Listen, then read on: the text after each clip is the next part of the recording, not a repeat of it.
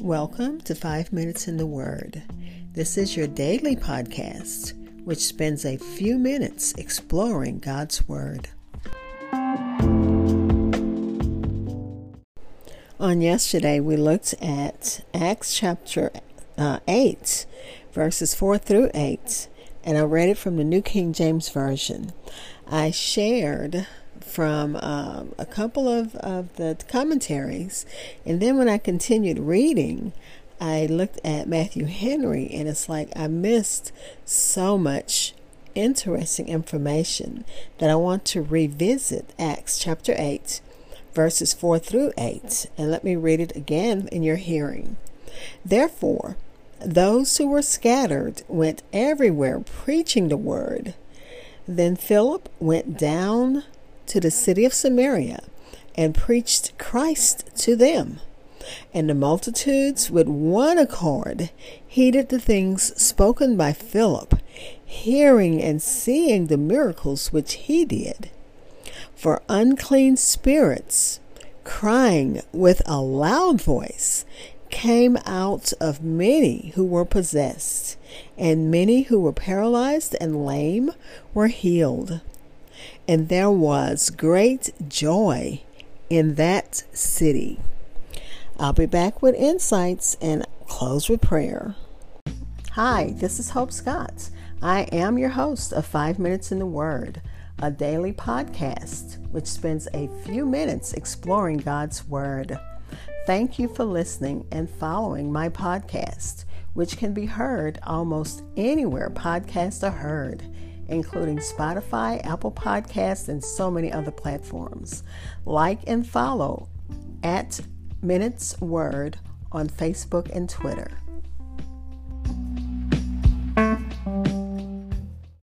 Again, we're revisiting Acts chapter 8 verses 4 through 8, read from the New Living Translation. And this time I'm focusing on just Matthew Henry. Most of the time I have to um, put it in our vernacular because of the time that you know his work was written. But let me share. And he starts by saying, What wonderful success Philip had in the preaching. And uh, he had also success in the reception that he met in Samaria. And remember, the Jews and Samar- Samaritans had no dealings with one another. But let me continue. Many of that city um, were already introduced to Christ because remember, Christ said, I need to go to Samaria. And that's where he met the woman at the well. And she wanted to know, well, why are you talking to me? I'm a Samaritan and you're a Jew, and we don't have dealings.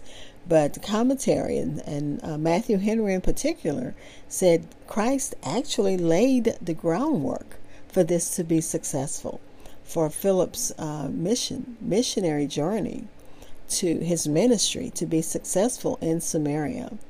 Many of that city believed in Christ, though um, he did no miracles among them.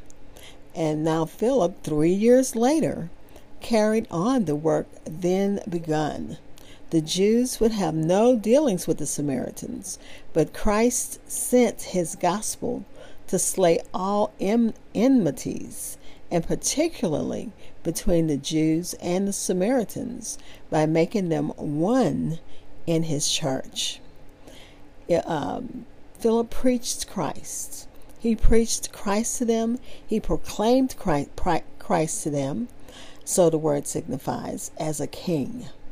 When he comes to the crown, it, and he will be proclaimed throughout his dominions. The Samaritans had an expectation of the Messiah's coming, as appears in John 4, uh, 4th chapter, 25th verse. And Philip tells them that he has already come and that the Samaritans are welcome to him. Minister's business is to preach Christ. Christ and Him crucified, Christ and Him glorified. And I'm continuing to share from Matthew Henry to convince them that, you know, this wasn't uh, like the, the charlatans who uh, we're going to read about later with the false signs. he has he performs miracles, and the miracles are undeniable. They heard and saw the miracles which he did. They heard the commanding words he spoke and saw the amazing effects of them immediately that he spoke and it was done. Um, and then Matthew Henry goes on to say, He went to break the power of Satan, and in token of this, unclean spirits being charged in the name of the Lord Jesus to be removed, came out of many that were possessed with them.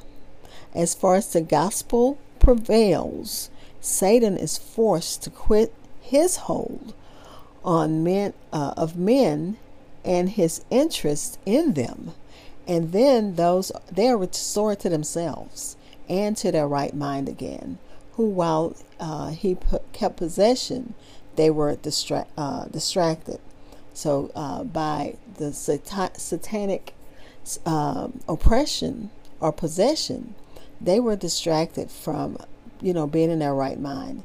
And again, I have to think about my son and his uh, um, confrontation with a demon in Haiti, not in Haiti, in um, Hong Kong. And we also had a case of a, a kid in our church that was demon possessed. So demons are real. They are, and their their job is to again distract us from what God has for has for us.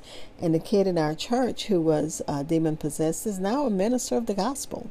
So God heals, He saves. And let me continue.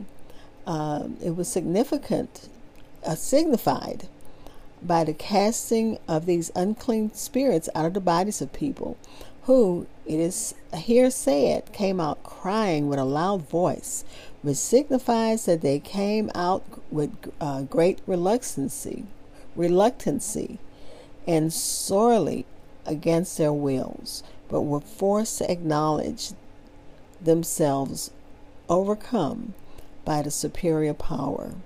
The grace of God in the gospel is designed for healing of those who are spiritually lame and para, uh, para, paralyzed and cannot help themselves.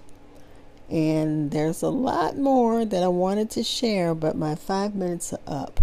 So I may go back to it tomorrow. I'm not, I'll, I'll pray about it. Let's pray.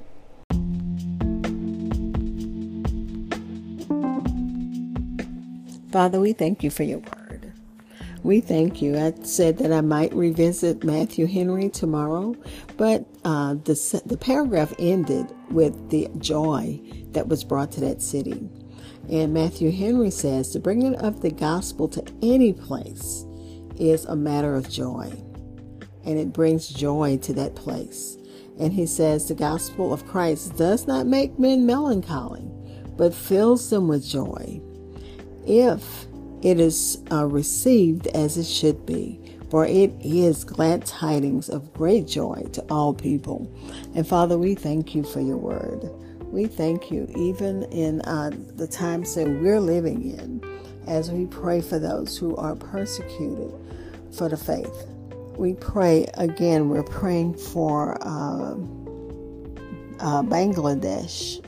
So we're praying for, for those Christians, we're praying for those believers as they um, um, try to share your word.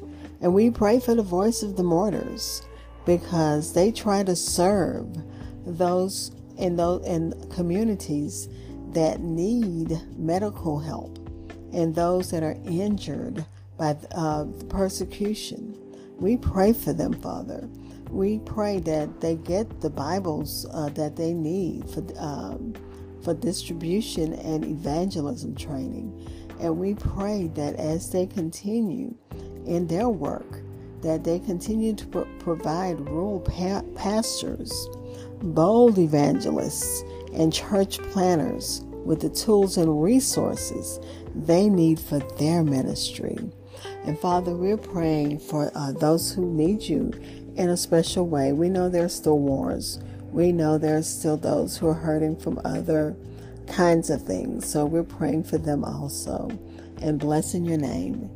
In the name of Jesus, amen.